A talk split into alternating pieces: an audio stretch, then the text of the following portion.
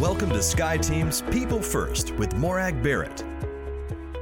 My guest this week is Tony Segreto, who is one of the most widely recognized and influential sportscasters in the South Florida area. He has been filling television sets in the homes of the area for more than 40 years, and I am honored to call him a friend and colleague.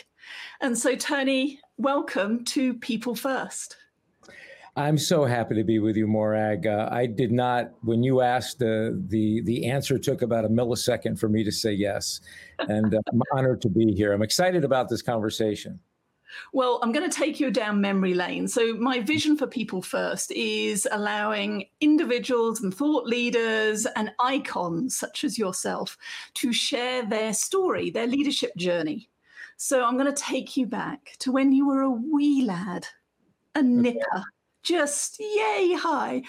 And I'm just curious, when you were a wee lad, what did you imagine you were going to be when you grew up? What did you want to be?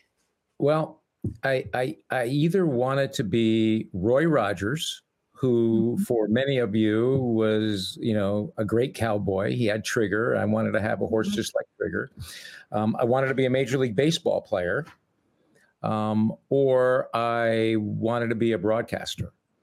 Um, okay. In fact, when I was when I was in uh, eighth grade, I wrote a paper as to how I would be a sportscaster, a network sportscaster, and uh, I've been reminded by about that by all my buddies who I play ball with.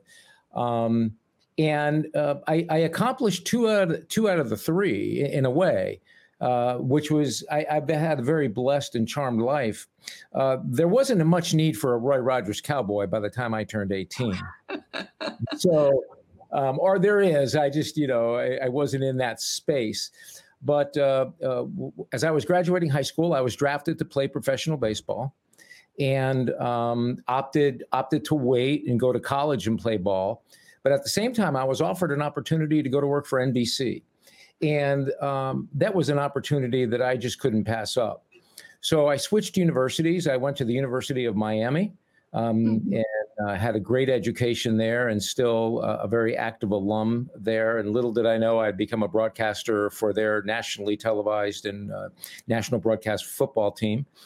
Um, and, uh, you know, in the middle in the middle of that journey, just real quickly, um, I was uh, working for NBC and I was about 20 years old. And um, in South Florida at the time, the Baltimore Orioles were having a tryout. And uh, my my immediate manager said to me, "How about you do a story where you try out for the team and let's see what happens?" And I said, "Okay." Well, I tried out for the team and made the last three, and I was offered a contract to go play for the Orioles. And I really gave it some serious consideration. Uh, but then I said, you know what? Uh, and it was tough because my little group of, of friends uh, all went out to play for the Yankees or the Texas mm-hmm. Rangers mm-hmm. and uh, made some big names with themselves, who I'm still dear friends with now and hear from them daily. Uh, and we sort of laugh about it. But but my journey went with NBC was remarkable because not only was I based in South Florida, like you had mentioned, and thank you for that that beautiful intro. And uh, for icon, maybe a little strong, but oh, uh, icon for me. I, was, um, um, I was based local, but I was able to do national for NBC. So I was able to travel the world for the network uh, in various stages for various different things, and I think that's what made my career so very special because not only did I uh, was I able to stay in an area that I loved and I was able to raise my family there. I was able to travel the world and represent, uh, you know, to me, the most dominant network at the time. Mm-hmm. So the passion for sports started at a young age as a player and then Natalie as the fan and as the sportscaster. Yes, it did. I, you know, I really did. I had a passion for sports uh, for a number of reasons. One, I, I loved competition. And to this day, I'm competitive. I'm extremely competitive. Uh, my wife looks at me and sort of shakes her head. She says, You are mm-hmm. still too competitive. And uh, I mean, even when I play a game with my children or we do something together, I'm like, you know, I'm in it to win it. So I love competition. That's why I kind of love what I did because we were competing every day against other networks, against other, you know, outlets, whatever the case might be.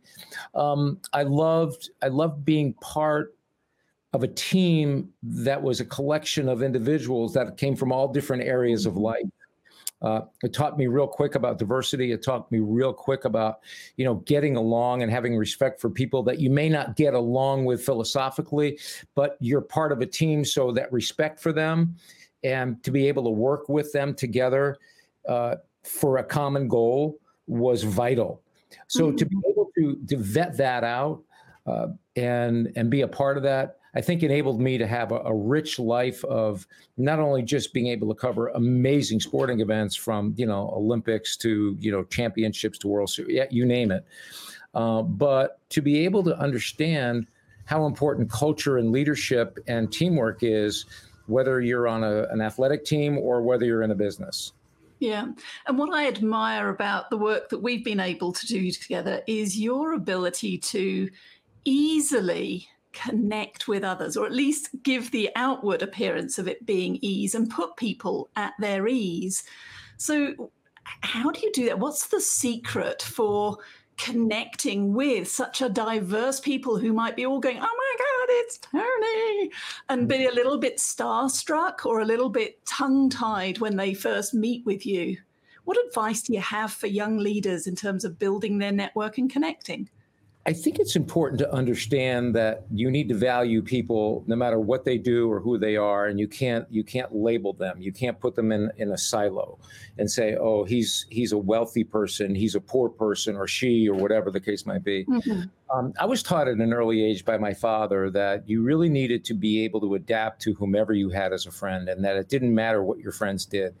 That especially when I got into the position I was, where you were highly visible um, you were exposed to you know an enormous amount of people mm-hmm. and uh, i think what was important that my dad god rest his soul always preached was you know always stay grounded always understand you're anthony segreto not tony segreto that you have a family you were brought up with a certain lifestyle and a certain culture within your family home and you need to maintain that at all times but at the same time you need to be able to understand that whether you're talking to a uh, PhD, whether you're talking to a man or woman who delivers your mail, mm-hmm. or I mean, let's just go through the spectrum. You kind of get the, the, the focus here.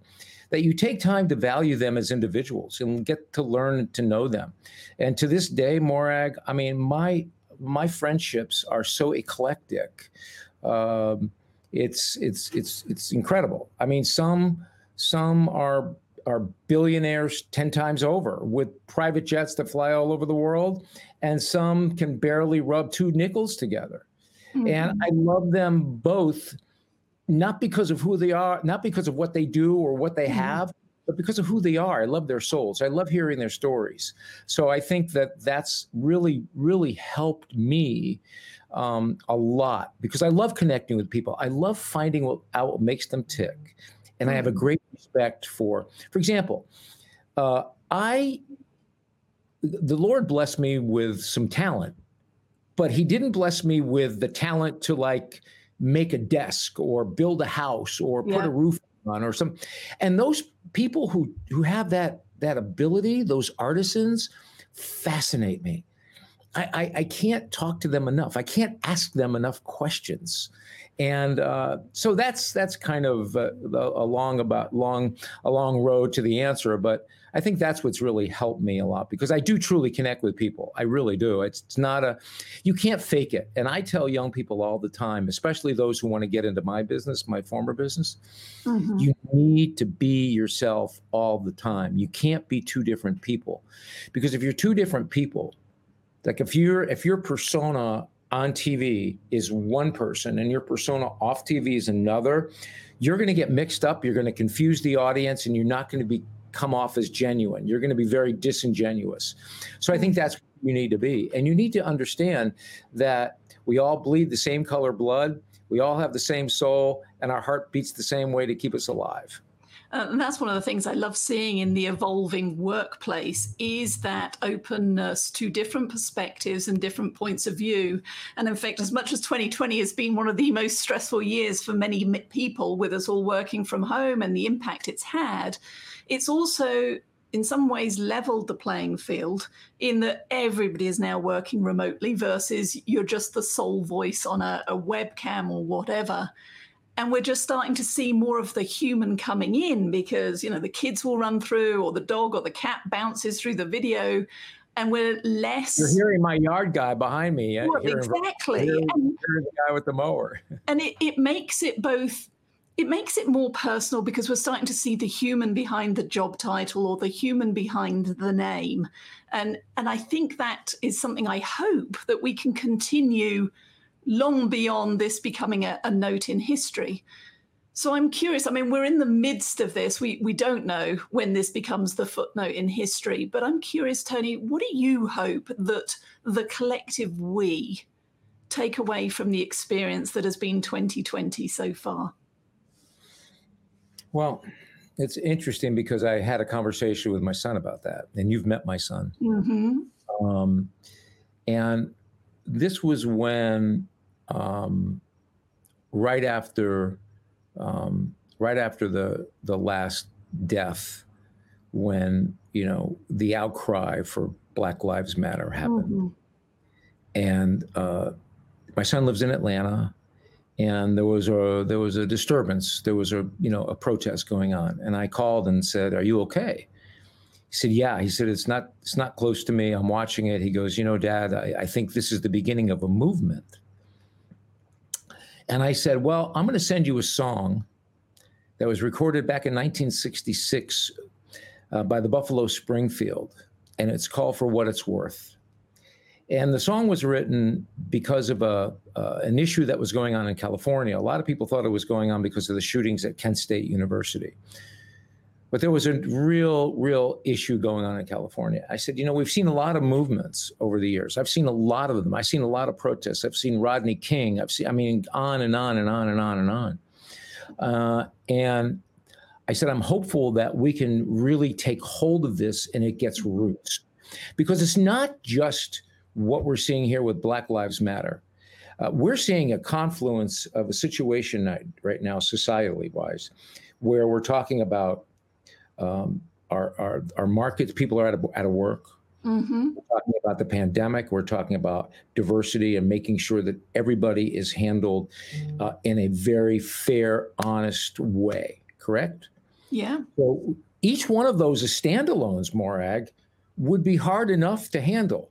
But now there's this, you know, confluence, all three of them, and you're like, oh my goodness gracious, how am I going to handle all this? This is what I hope. I hope that we emerge from this with a deep respect for each other, for a deep respect of what our values are, and for a deep understanding of who we are as individuals. That we don't, because I'm Italian, doesn't mean I'm attached to, you know, the mafia. Mm-hmm. Because you're English doesn't mean like yourself, like you're going to have crumpets every day, right? We, we, we can't although we're gonna we're gonna gravitate to those people yeah. because there's a familiarity right mm-hmm. you know there's there's this there's this commonality you know uh, italian food you know english english uh, you know yeah. the proper way to speak whatever the case might be i don't mean to we're not going to lose that i just mean we need to not put labels on everyone and we need to respect them with a value with a true value that they're valued people and that they were placed on this earth, you know, by a higher power, by God, by what you believe in. And my hope is that we value not only each other, but value each other's personal space. And we have a deep respect um, for our environment and what's going on in the world. Oh, uh, I second that, treble that, quadruple that. It's the move from the me to the we, and that it is the one scarce resource of planet Earth, and we need to come together. That's the bigger end goal that I would love for us to rally around. But right now, it's embrace curiosity, a bit like I'm doing with People First. It's the stories that people have, and how how and where do we connect? Because there are so many ways that we are similar and yet we tend to focus on the very few things where we may differ whether that's point of view hair color accent etc so let's focus on where we do agree and then we can solve these major challenges together. But I also hope it moves from words to actions, because for many of these topics, we've been talking about them for far too long.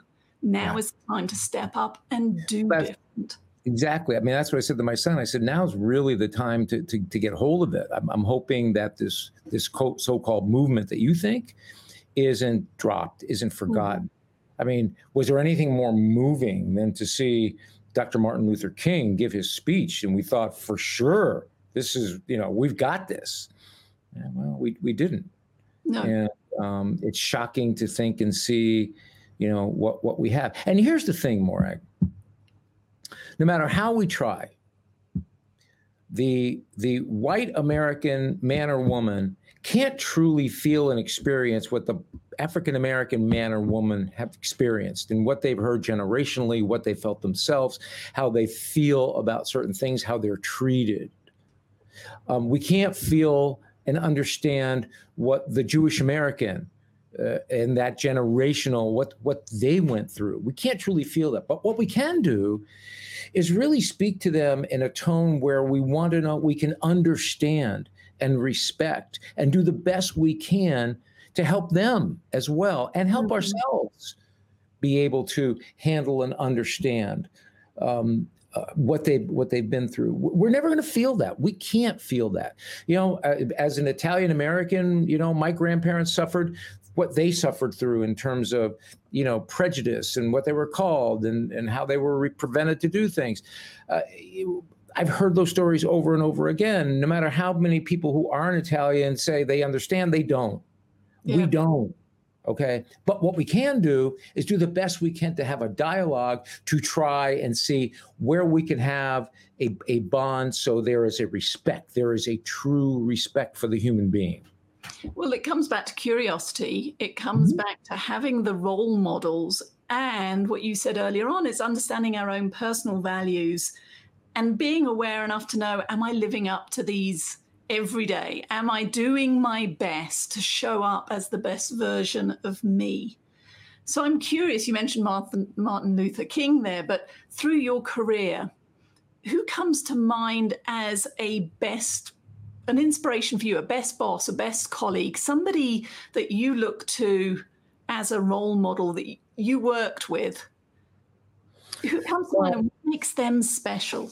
You know, I, I um, it, it's I, here. I'm going to kind of flip that on you because okay. uh, the very first interview I ever did, I was 18 years old. I interviewed Jesse Owens. Oh. Now, for Your context. interview? Excuse my first interview was with Jesse Owens. Wow. For context, okay. for people who don't know, one of the greatest Olympians of all time. Mm-hmm. And this is well documented in his book, but I got to spend time with him.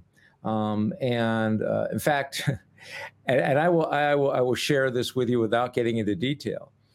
Uh, after I finished the interview, he was asked me if I wanted to join him in a scotch.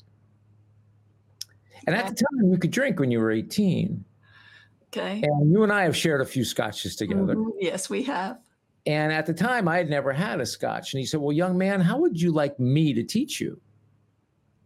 Ooh. Pretty hard to pass up a Jesse Owens t- teaching you how to drink scotch.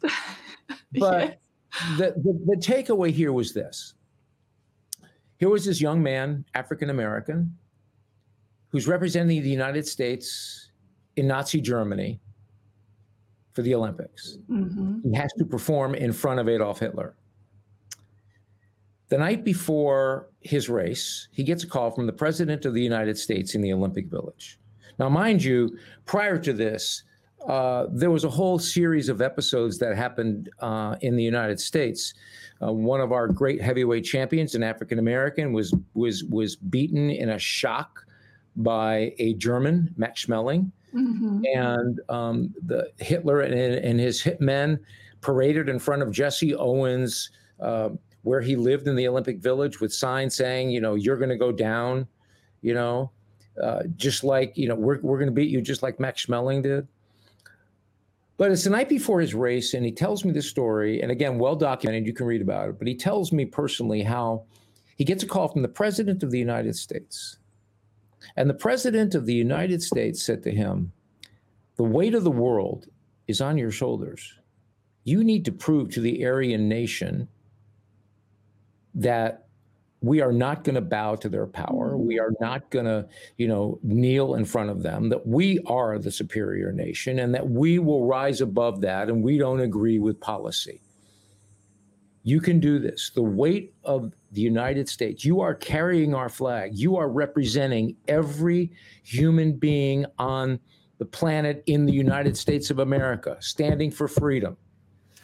And I go, wow, the president calls you. He goes, yeah. No pressure. Mm-hmm. And what did you think? Forget the pressure. He goes, This is what I thought. I said, Yes, sir, Mr. President. And he hung up the phone. He said, And this is what I thought. So the president tells me all of these things. And regardless of what happens, when I return home, I still have to sit in the back of the bus. I still have to go into a bathroom that says colored.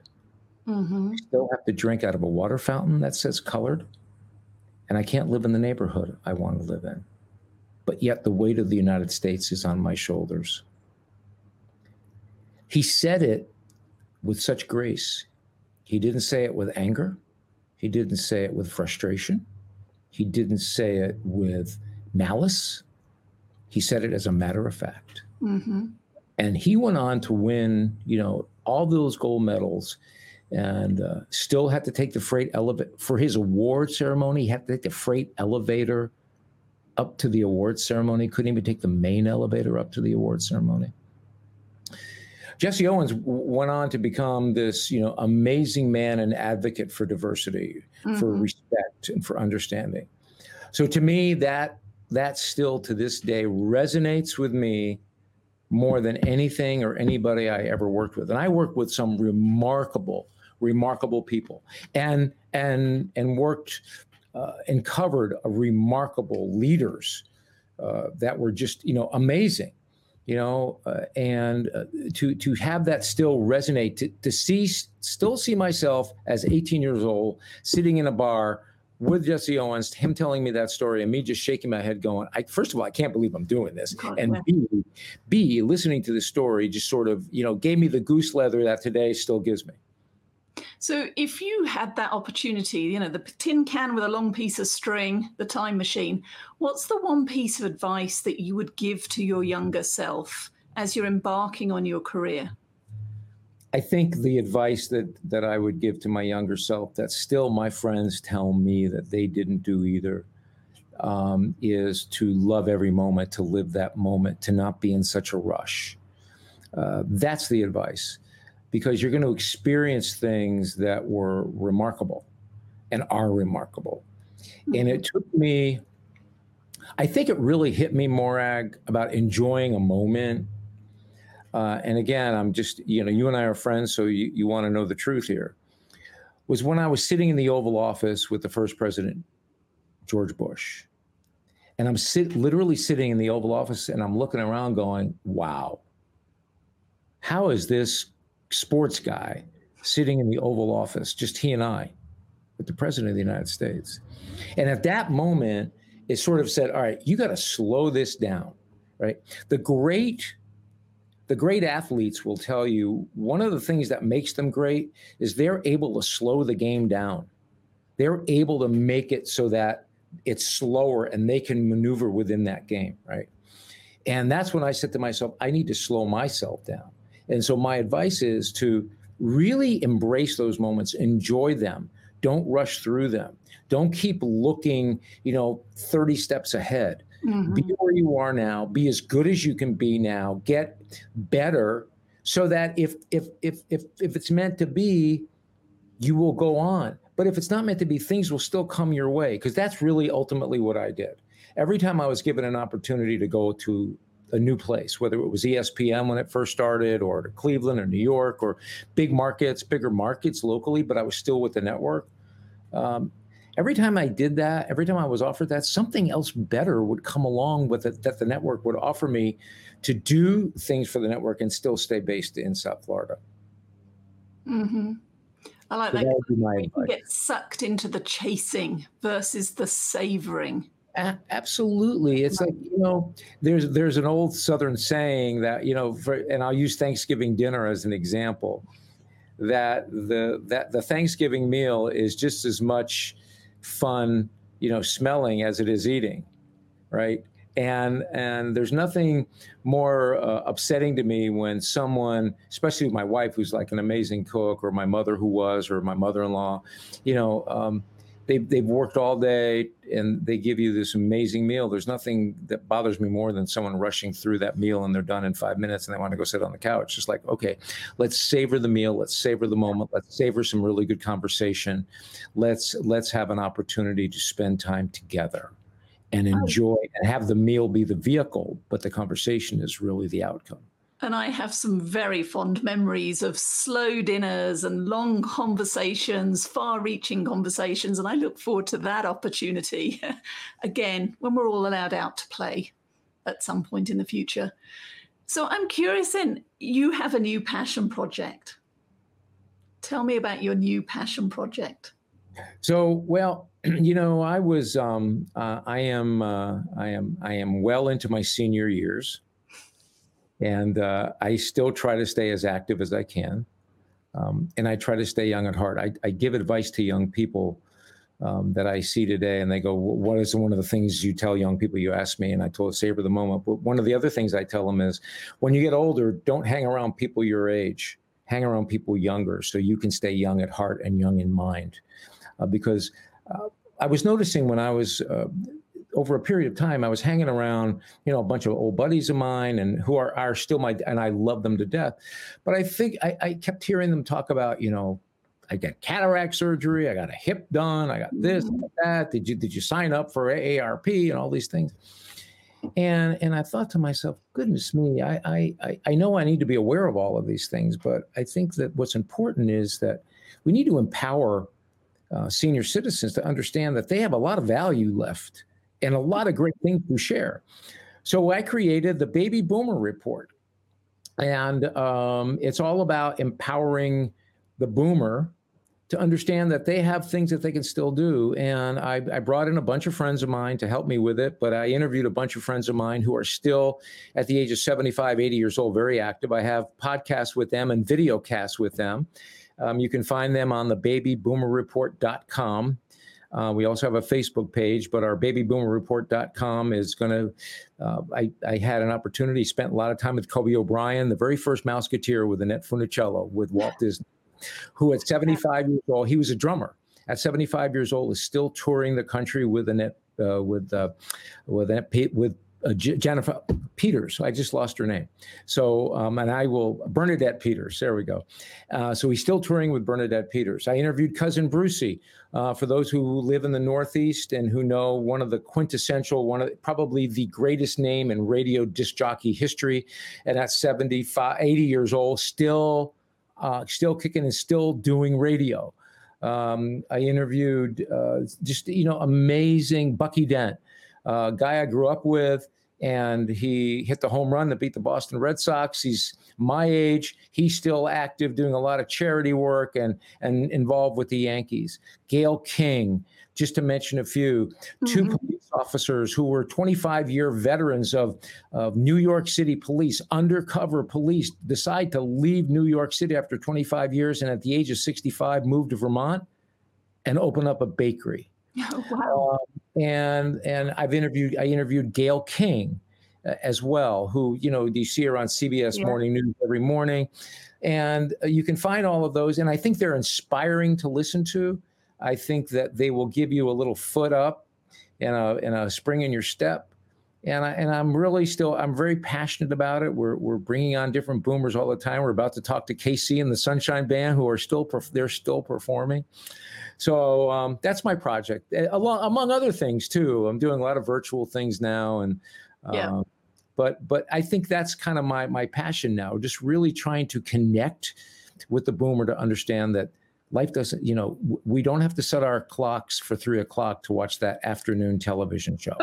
In fact, please don't. And as a card mem- uh, carrying member of AARP and therefore officially now a woman of a certain age, I love the fact that the future is continue to be active, continue to get involved, continue to reinvent your career and maybe open a, a bakery somewhere.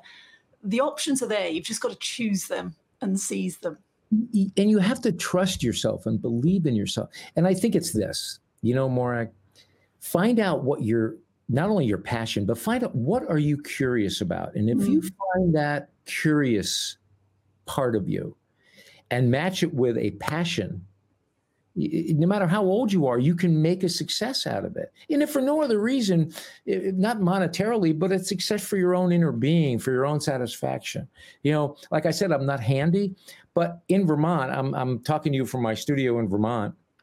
Uh, in Vermont, I become a handyman. I, I can, you know, if, if, if it may take me a month to sand a desk and refinish it, but I am so proud of myself when I'm done because I was able to, I was curious enough to figure it out and then see if I could make it work. So that's what, that's what we're trying to do. Tony, you're awesome. I have thoroughly enjoyed this conversation. Thank you very much. I'm going to make sure all of that information is in the wrapper and the show notes below. But thank you, and I wish you and your family and everybody you hold dear continued so and success. God bless you, my friend. I, I could not have enjoyed a, a more uh, a more wonderful half hour. I hope I didn't uh, manipulate your time too much because oh. I, I, love I love spending time with you. A and B. Uh, when it comes to maybe helping or, or giving some words of wisdom. Hopefully, there was something sage in there that uh, it's Absolutely. fun. Absolutely. Thank you. Thank you so much for joining Morag today. If you enjoyed the show, please like and subscribe so you don't miss a thing. If you learned something worth sharing, share it. Cultivate your relationships today when you don't need anything before you need something. Be sure to follow SkyeTeam and Morag on LinkedIn, Facebook, Twitter, and Instagram. And if you have any ideas about topics we should tackle, interviews we should do, or if you yourself would like to be on the show, drop us a line at info at skyeteam.com. That's S K Y E team.com. Thanks again for joining us today, and remember business is personal and relationships matter. We are your allies.